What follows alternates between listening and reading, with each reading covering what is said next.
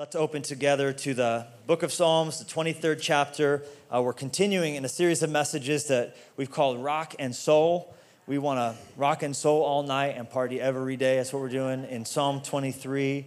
And uh, we're spending six weeks in this wonderful passage of scripture, uh, Psalm 23. The series is called Rock and Soul and we're, ma- we're making our way through it one verse at a time. So, just so you know the outline, uh, if you didn't come last week, we studied verse one that said, The Lord is my shepherd, I shall not want. We spent the whole weekend there, and we're going to be this whole week in verse two.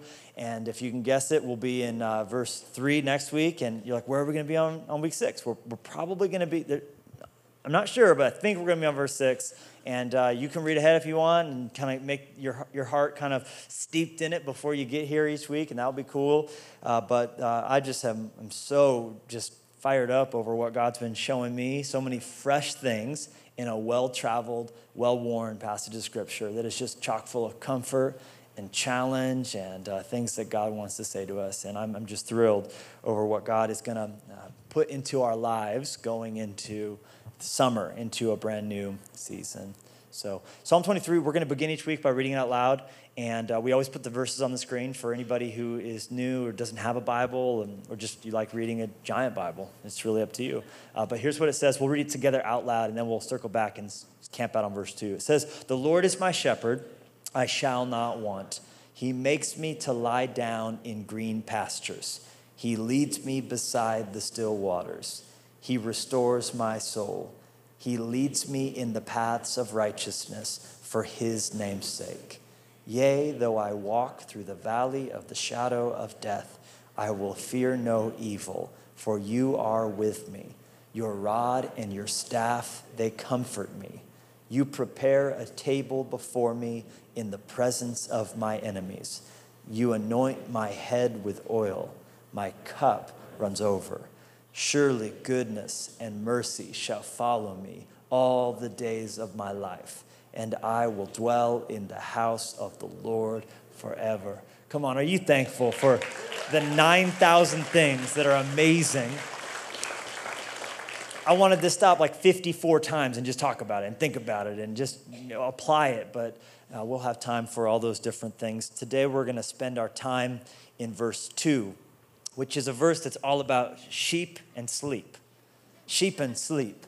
So I'm taking as my title this week, Counting People.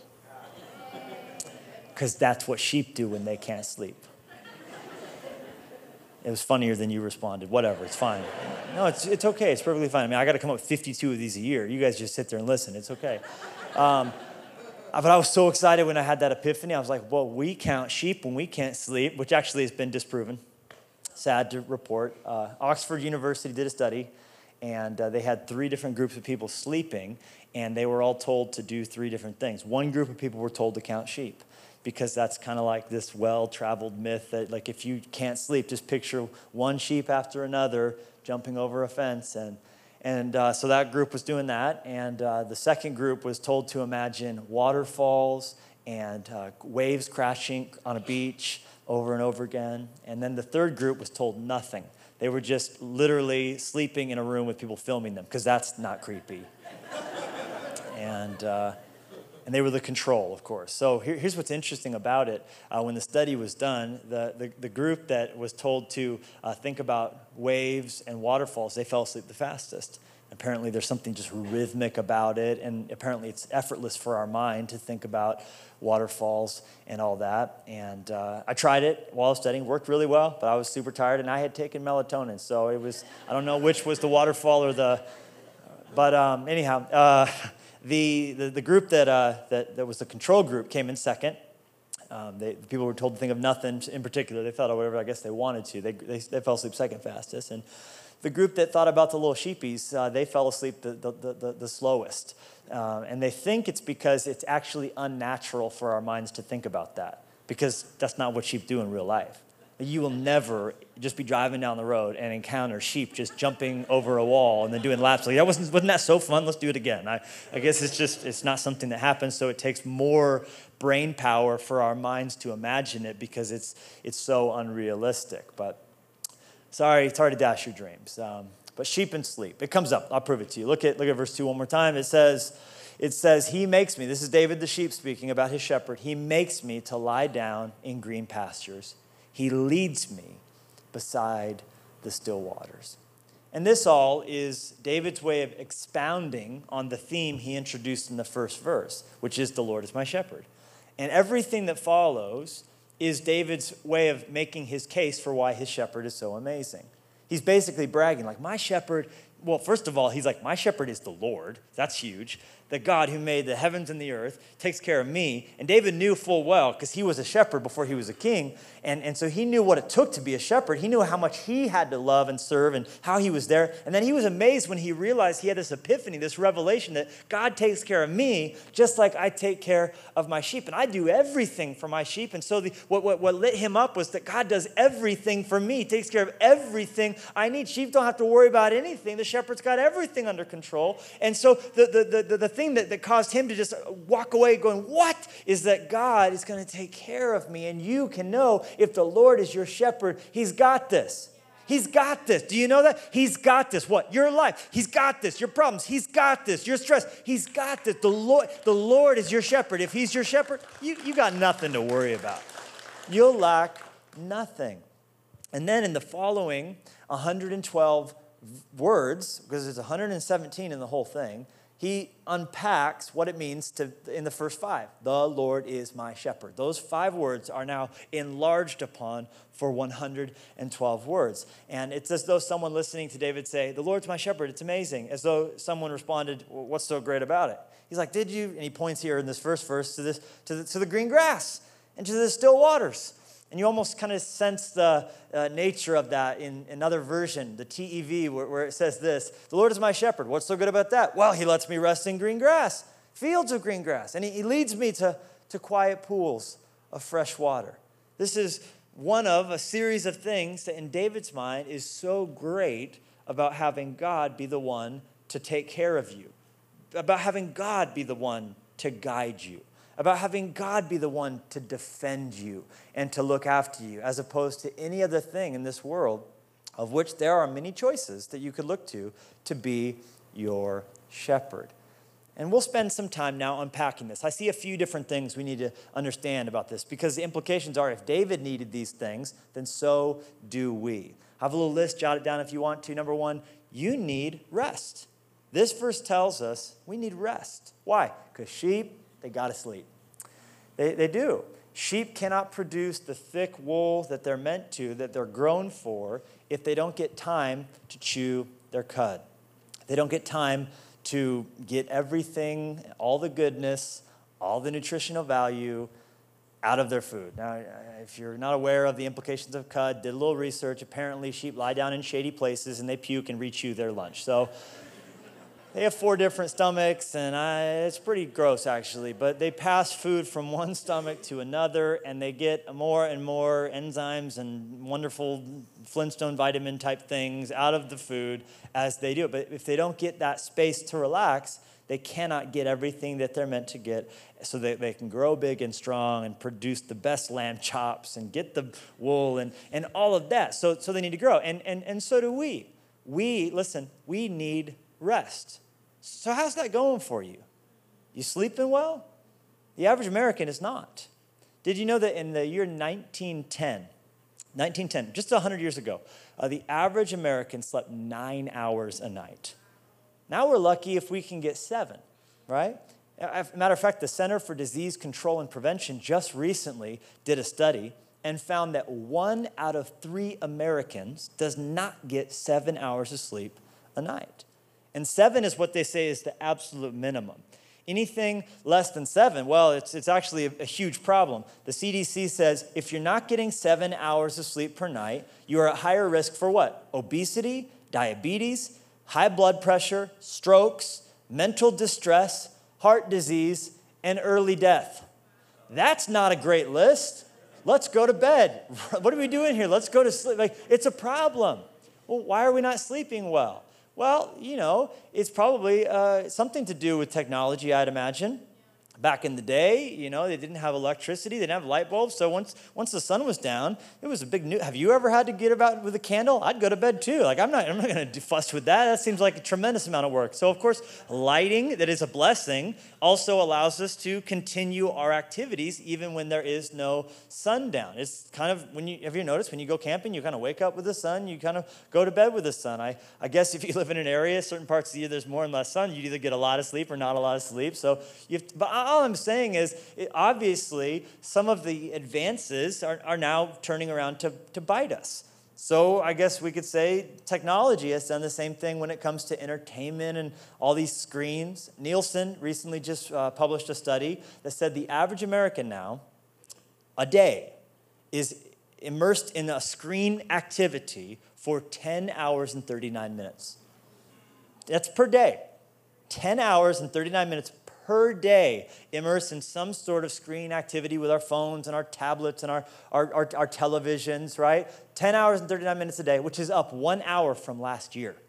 It's bumped up an entire hour as a nation in just one year. So our sleeping is going down, our consuming of media is going up. Every app wants the ability to send you notifications, which, if your phone's plugged in at your bedside, is going to do nothing to help you have better rest. The point is we need sleep. Now, this sermon isn't the anti-technology, you know, sermon. It's not, if you ever heard me preach, I'm not the guy saying let's all move into a, a compound and have no electricity and, and running water. Like, I am really excited for the day Amazon delivers stuff with drones. I'm all, I think technology is amazing. We're preaching this message through church online. Tens of thousands of people that aren't in our rooms will be able to listen to these messages. It's amazing. I'm all about technology. All I'm saying is we have to make sure that the tail isn't wagging the dog. And certainly when it comes to resting, these things can uh, eventually consume us and, and begin to control us. And we need rest. We need to decide and purpose that we're going to sleep. They say teenagers need eight to 10 hours of sleep. Children uh, that are younger than teenagers need as much as 12 hours of sleep. We just need to fight for these proper rhythms to be in place, not just daily, but also weekly. Are you, are you taking a day off?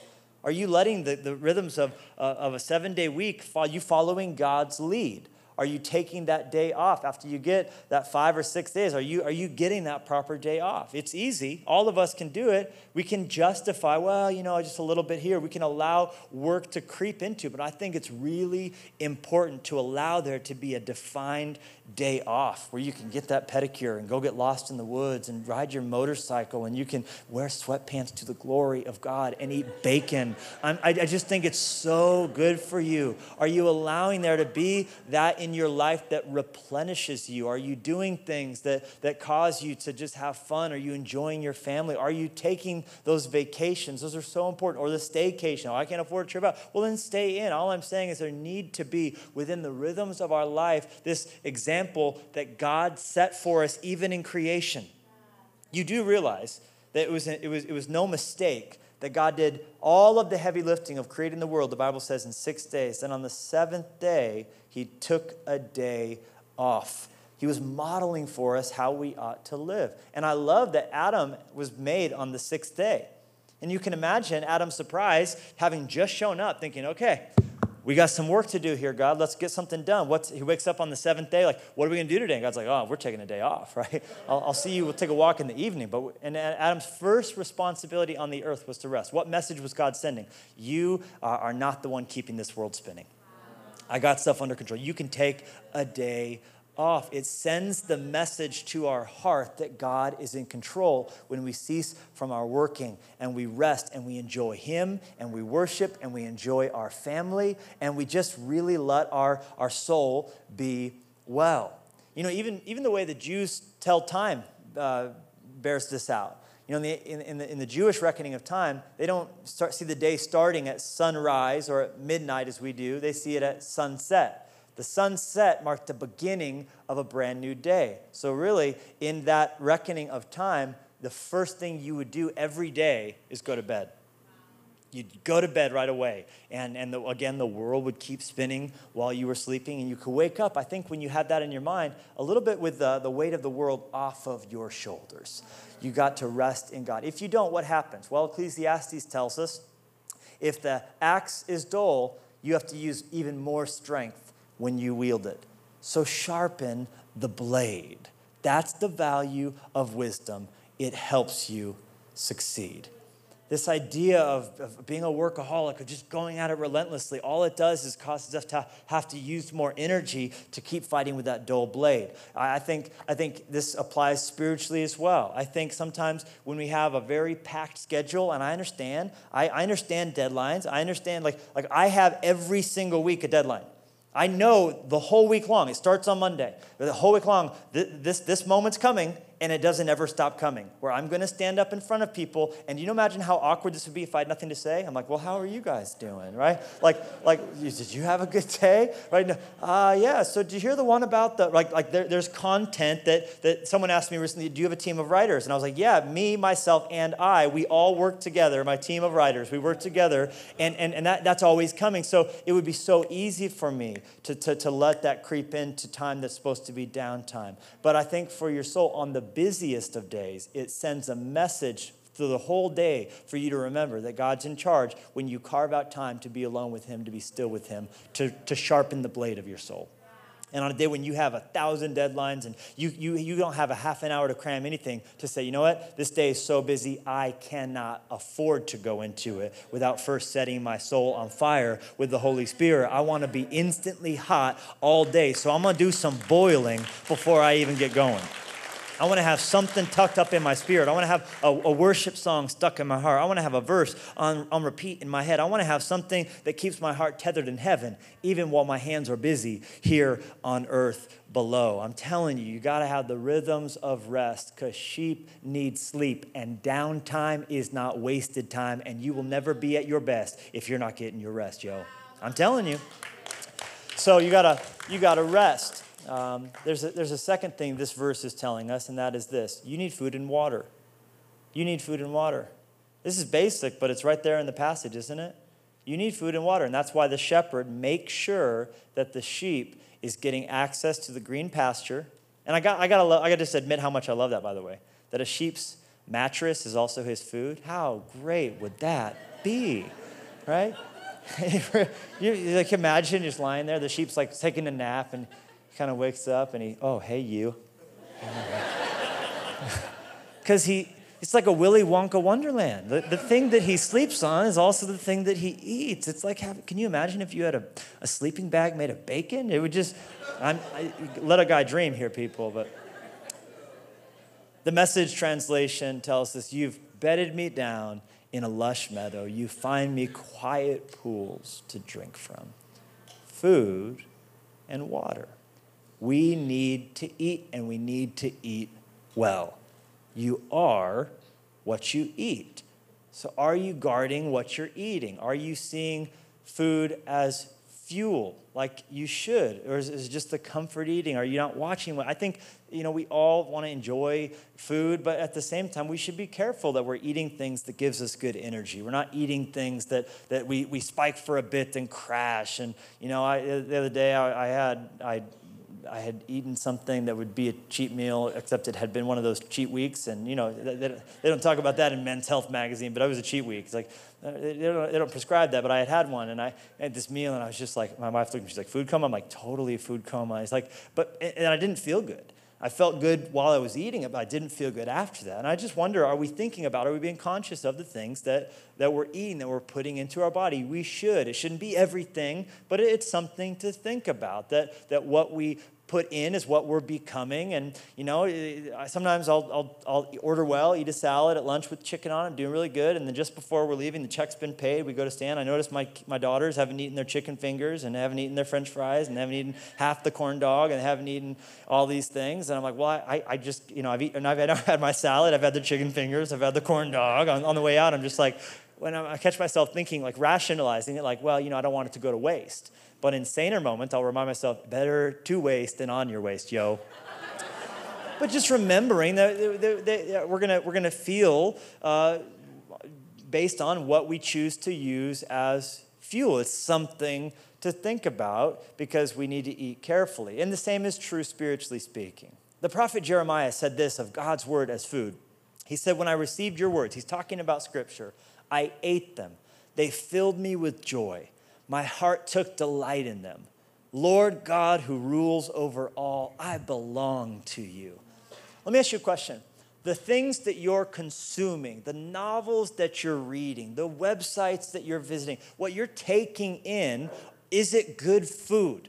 Is it kale and spinach and whole leafy vegetables and grains? Is, is what you're reading, is what you're watching, is what you're binging on, is it a kale smoothie or is it a Big Mac wrapper in the backseat of your car to the shame that it's not the only one that's back there? And oh, wow, a lot of times at McDonald's this week. No, just one today, and I ate four of these, right? Like, is what you're taking in good fuel? It, Jeremiah said, I found your word and I ate it, and it caused my heart to have great joy. It wasn't a sugar spike because I'm happy to be just distracted by technology for a moment, but then emptier. They, they actually literally have linked binge watching television with depression. Did you know that? And, and we need to understand we can do things that feel good for a little bit, but then there's the, the entertainment coma, and then there's just that dull emptiness, and then there's that 15 second decision We, are we going to watch the next one? Oh, it already started. It's just going now. I have no choice. I can't stop it it, surely must need to lead to the next one. And now I'm not sleeping again because of the things that I'm eating. And, and Jeremiah, because he chose to eat well, the conclusion that he rose up with was, I belong to the Lord God who rules over all. Come on, somebody. The things that you're eating and taking in, if you're not rising up from, going, from, from, from them going, I belong to the Lord God over all, I'm filled with joy, I'm eating something good, I am what I eat, right? David said, Your word have I hidden in my heart that I might not sin against you. Sometimes I think we're, we're ending up in sin because we were eating the wrong thing and it was leading us to the wrong place. It's not just food, though, it's also water. We sheep need not just food, they need water too. Pools of cool water. So many of us don't drink enough. Did you know that? They say, studies have shown recently, that 75% of Americans don't drink enough water. That would be a lot of us. That means if, if, if you count yourself, someone beside you, and two people over here, only one of you right now is drinking enough water. So we all walk around to vary, in varying, to varying degrees. Uh, I see your jug of water. Very well done. Very good. Cheers to you. We'll have a, a drink together right here. Come on. For those who have fallen, pour one out for the homies. Okay, so, so, so, so all of us, all of us have at times allowed ourselves to not have enough water, or we're drinking the wrong things and drinking just all kinds of soft drinks and drinking all kinds of things that, again, perpetuate that problem. But they say it leads to a whole bunch of health issues. Uh, like what? Well, the most shocking to me when I was researching it this week was that it can actually lead to higher anxiety. Did you know that? You're not drinking enough water. And so, uh, University of Connecticut linked even mild dehydration with mood problems.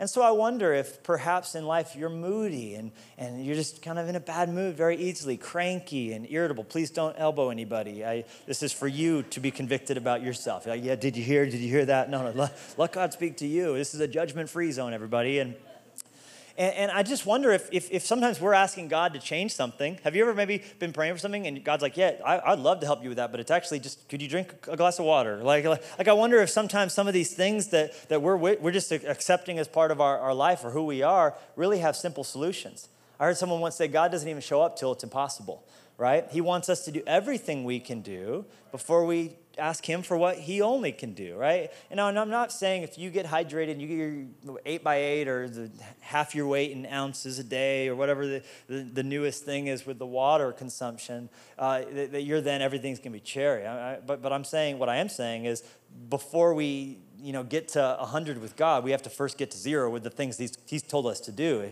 And, and, eating well and, and drinking well. And, and yeah, maybe, maybe we're still at zero, but maybe you're at negative 17 right now. And, and once you get to zero, God can lift you up in that way. And, and so we need to be, we need to be doing what God's told us to do and being careful that we're drinking enough and staying hydrated and staying nourished. But, but that we also would come to look to God for what he has promised to provide, and that is living water. It's in John 7. It's one of the most beautiful passages of Scripture. Jesus said this Let anyone who is thirsty come to me and drink. Does anyone believe in me? Then, just as the scripture says, streams of living water will flow from inside him. Are you dry? Are you thirsty? Are you cranky? Okay, let's get some water in our stomachs physically, but let's also believe in Jesus and ask him to give us that water that can nourish always. Now, sheep don't just need to be led to the right water, they need to be kept from the wrong water. Sheep on their own will drink polluted water, they'll drink dirty water, they'll drink water that will hurt them. And humans do the same thing. In fact, God speaking to the prophet Jeremiah, he said, My people have committed two evils. They have forsaken me, the fountain of living waters, and they have hewn for themselves cisterns, broken cisterns that can hold no water at all.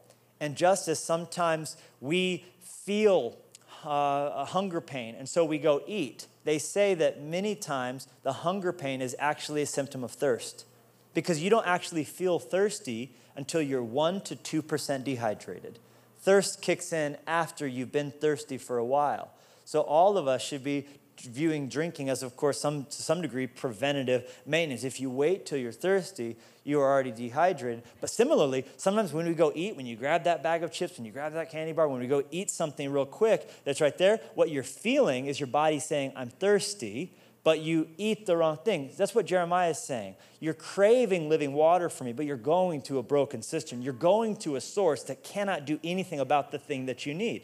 Now, I think sometimes it's what we do. We distract ourselves from our need from God. We look to social media to give us validation. We do a quick follower check. We do a quick look at our bank account. We look at our, our portfolio. We look to things that can't give us what we're actually craving. What we're thirsty for is God. We're thirsty to know Him. We're thirsty for immortality. We're thirsty for transcendence. We're thirsty for relationship. We're thirsty for meaning and purpose and passion and these things that only Jesus can give us. But we're looking to be validated by these earthly standards and how we notch up on the totem pole and stand up in, in some pecking order that we've you know, conceived in our heads. We need to not look to the wrong water, but be looking to the right water and be drinking lots of good water and be eating things that are going to nourish our bodies as well as our souls. David said, My shepherd's amazing.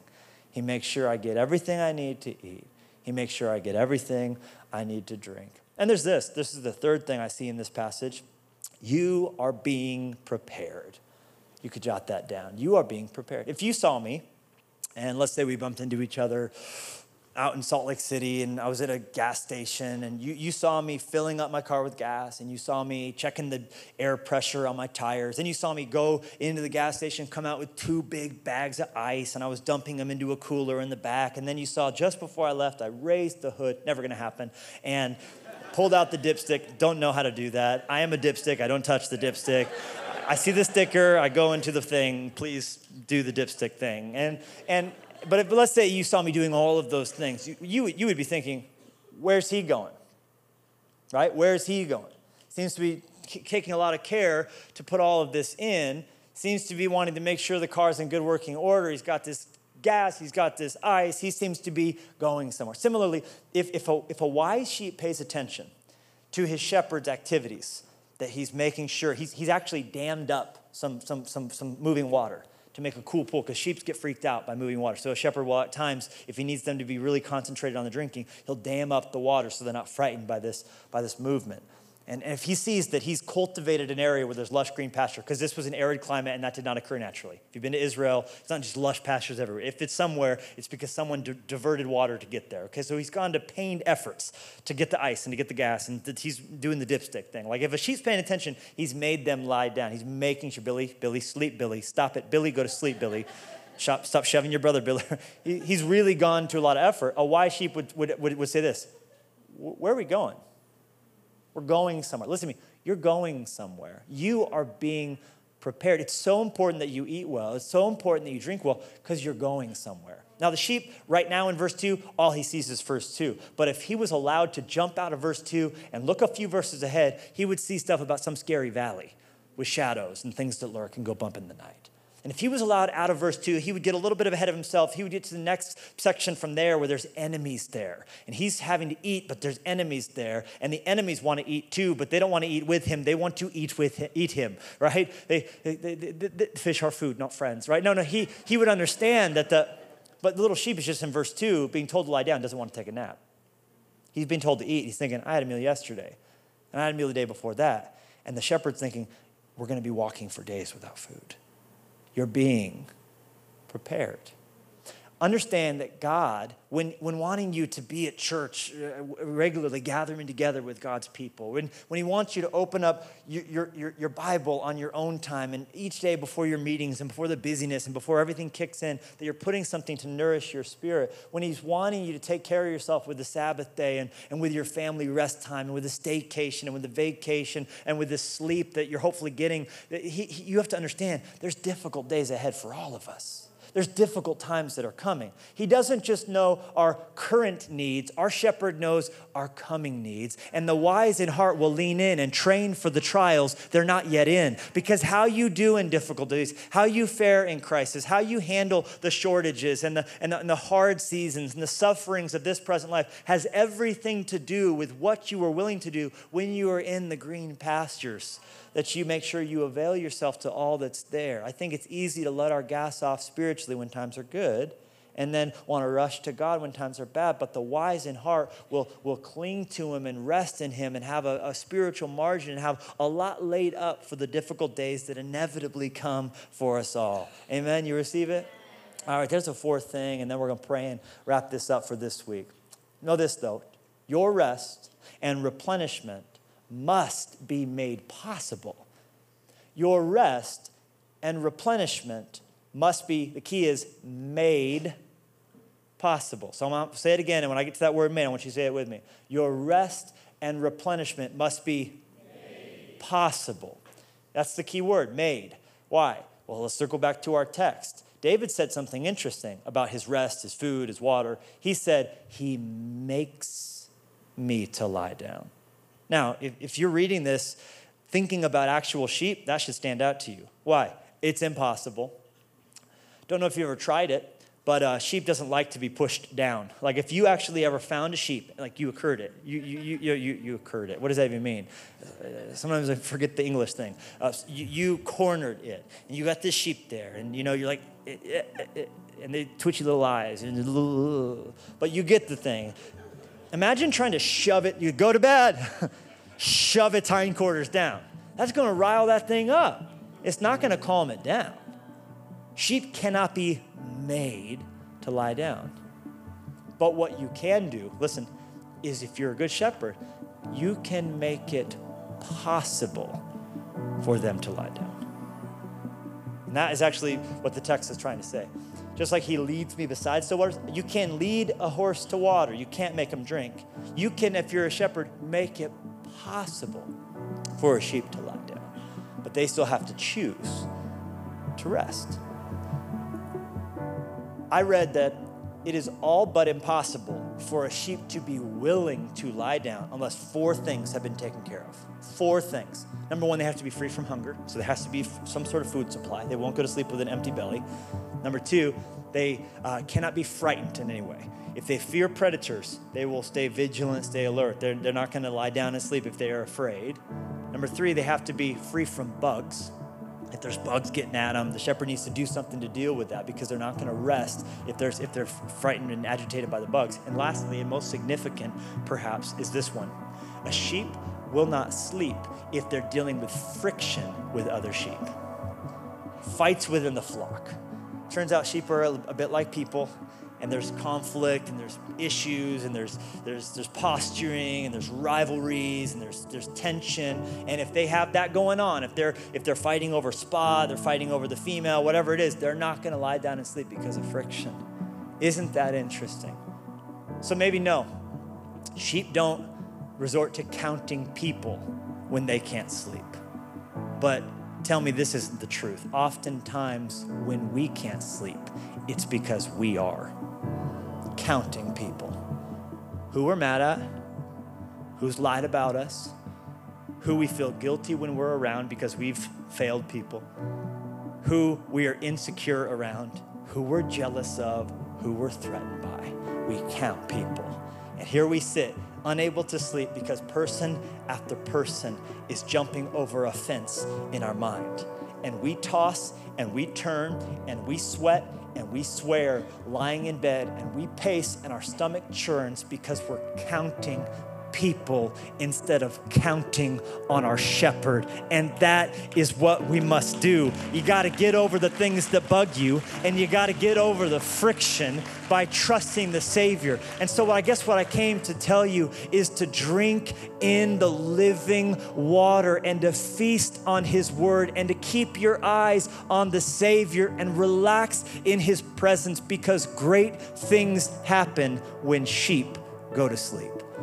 And I, I wish I had more time to talk to you about Genesis 2 and how God made a deep sleep fall over Adam. And when he woke up, there was Eve. So if you're single and you're, you're, you're, you're, wishing you had someone, then just rest in the shepherd because when the time is right, you'll wake up from your sleep and you'll find the one that you've been looking for. And if you're in a marriage and the person isn't uh, as you wish they were right now and there's issues here, then just rest in your Savior to change your husband. Rest in your Savior to change your wife. And then as you wake up from the sleep, you'll find that they have become the one that God wants them to be. I wish I could take you to Genesis 15 and show you Adam making, or Abraham making a contract with God, and Abraham and God doing the old ritual in that day, which was to tear apart an animal and you spread its pieces here and here, and then you walk down the middle of them to make a covenant. And whoever fails to keep up their end of the bargain, may they end up like this torn up animal. And that just before they were walking down the things together, God made a deep sleep to fall over Abraham. And when he woke up, God had walked down the aisle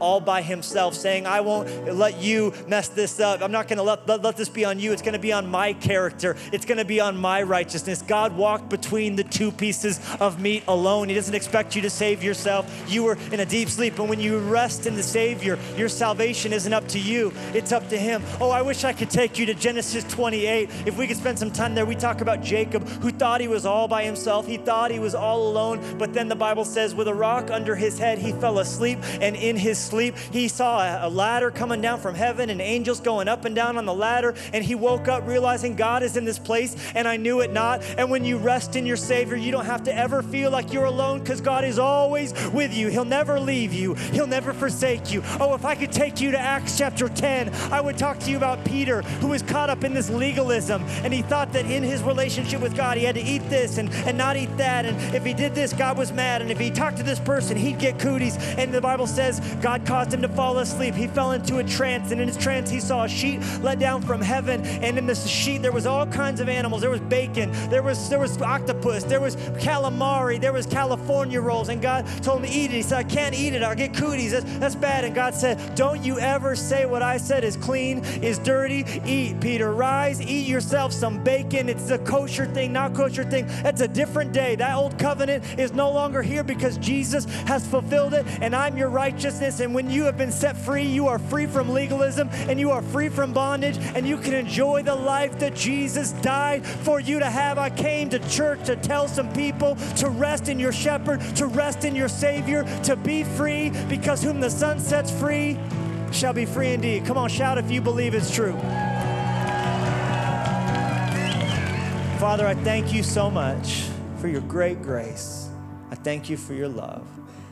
Thank you so much for what we find in this passage where David tells us how great it is to have the Lord as our shepherd.